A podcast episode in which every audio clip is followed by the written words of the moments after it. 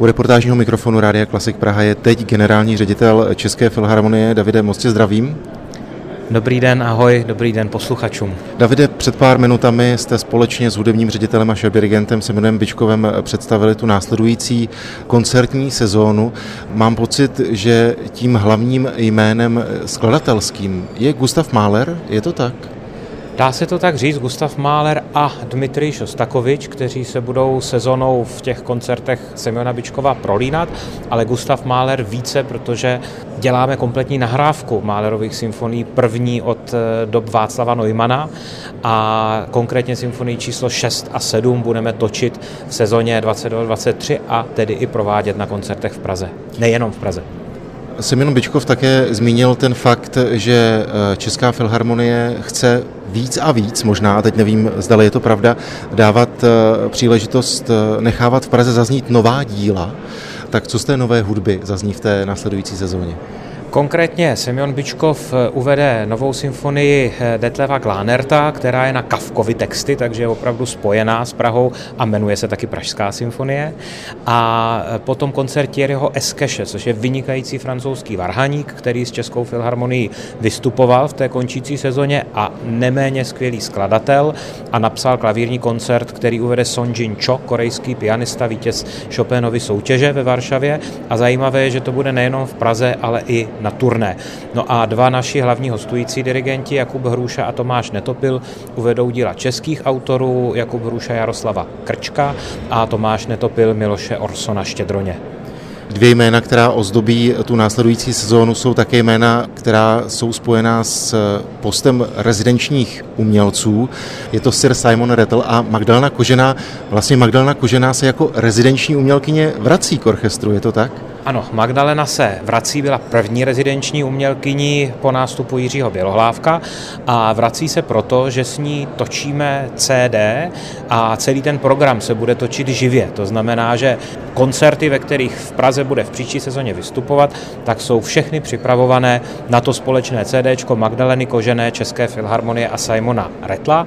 A Simon Retl přichází díky tomu, že eh, ta první hostování dopadla nesmírně dobře z obou stran a Semyon Bičkov říkal, že on se zamiloval do orchestru a orchestr do něj, což není moc velká nadsázka a uvede Mahlerovu devátou symfonii, Schumanovu druhou symfonii a Janáčkova Tarase Bulbu, takže opravdu pestrý program, který by měl postihnout silné stránky orchestru, protože takhle Simon Retl vidí Českou filharmonii jako orchestr vhodný pro Mahlera, o Janáčkovi vůbec nemluvím, to je samozřejmé, ale zdá se mu vhodný i pro Schumana, tak se na to těším, jak to bude s ním vypadat.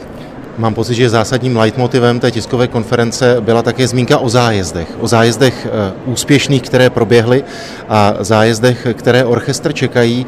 Samozřejmě si můžeme eh, vzít do úst eh, pandemickou dobu, ale z mého pohledu člověka, který orchestr sleduje už několik let, i před pandemí, tak jsou to města a sály, do kterých se orchestr vrací po mnoha, mnoha letech, tak je to, řekněme, nová éra zájezdů pro Českou filharmonii. No doufáme, že bude. Máme trochu strach, co udělá eh, ten eh, válečný konflikt eh, se situací celkovou ve fungování světa a to může ovlivnit i koncerty v zahraničí ale jinak turné, které skončilo, teď evropské, můžu skoro bez nadsázky označit jako průlom, protože Filharmonie tam byla přijímaná jako skutečně prvotřídní světový orchestr, nejenom v tom českém repertoáru a z českého repertoáru v dílech, která nezní vždycky na světových podích, jako je dvojkoncert Bohuslava Martinu nebo melodram na Rilkeho texty Viktora Ulmana a glagolská mše je hrána častěji, ale také ne úplně vždycky. A e, reakce publika, reakce pořadatelů a objektivně i recenze, které v zahraničí se často označují hvězdami a mnoho z nich bylo těch pětihvězdičkových s tím maximálním hodnocením, tak eh, to bylo nevýdané a i zájem pořadatelů o rezidence. To znamená třeba ve Vídni jsme hráli v Musikvereinu tři koncerty s různým programem a byli jsme ve třech hlavních abonentních řadách vídeňského Musikvereinu. Totež se stalo v Elbphilharmonii v Hamburgu a v Londýně se podařilo mou vlastí poprvé vyprodat eh, sál v Bábikenu od skončení pandemie. To byl první koncert, kde bylo skutečně plno. No a doufáme, že se to eh, podaří udržet, nebo že na to navážeme v následující sezóně. Začínáme v létě eh, v Edinburgu a potom v Saint-Jean-de-Luz a v Santanderu. No a na podzim nás čeká turné spojené s předsednictvím Česka v Radě EU. Budeme hrát tedy přirozeně v Bruselu, v Lucemburku, ale taky v dalších velkých evropských městech, ve Vídni, v Paříži, eh, v Hamburku, v Mnichově a a na dalších eh, tedy místech. No a na jaře, kromě té zmíněné Vídně navštívíme také místa, kde Filharmonie dlouho nehrála, například jarní velikonoční festival v Aix-en-Provence a velkou radost nebo velká čest je pro nás vrátit se do milánské Laskaly, kde hrála Filharmonie naposledy v roce 1962 s Karlem Ančerlem. Má poslední otázka bude eh, ryze praktická a myslím si, že zajímá všechny, nejenom pražské, ale české posluchače. Eh, na tiskové konferenci jste nezmínili, zdali zůstávají ty tradiční tři abonentní koncerty, vedle toho třeba někdy i ty sobotní koncerty a koncerty mimořádné. Ano, nezmínili jsme to, protože k žádné změně eh, v sezónní organizaci nedošlo.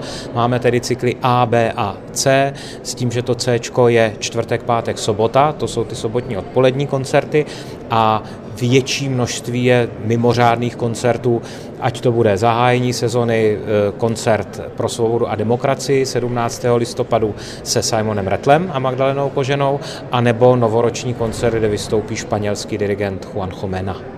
Davide, moc děkuji za rozhovor, ať se daří České filharmonii a my samozřejmě na Klasik Praha budeme sledovat tu následující sezónu. Díky. Taky děkuji a přeji posluchačům krásný den a těším se na setkání v Rudolfínu.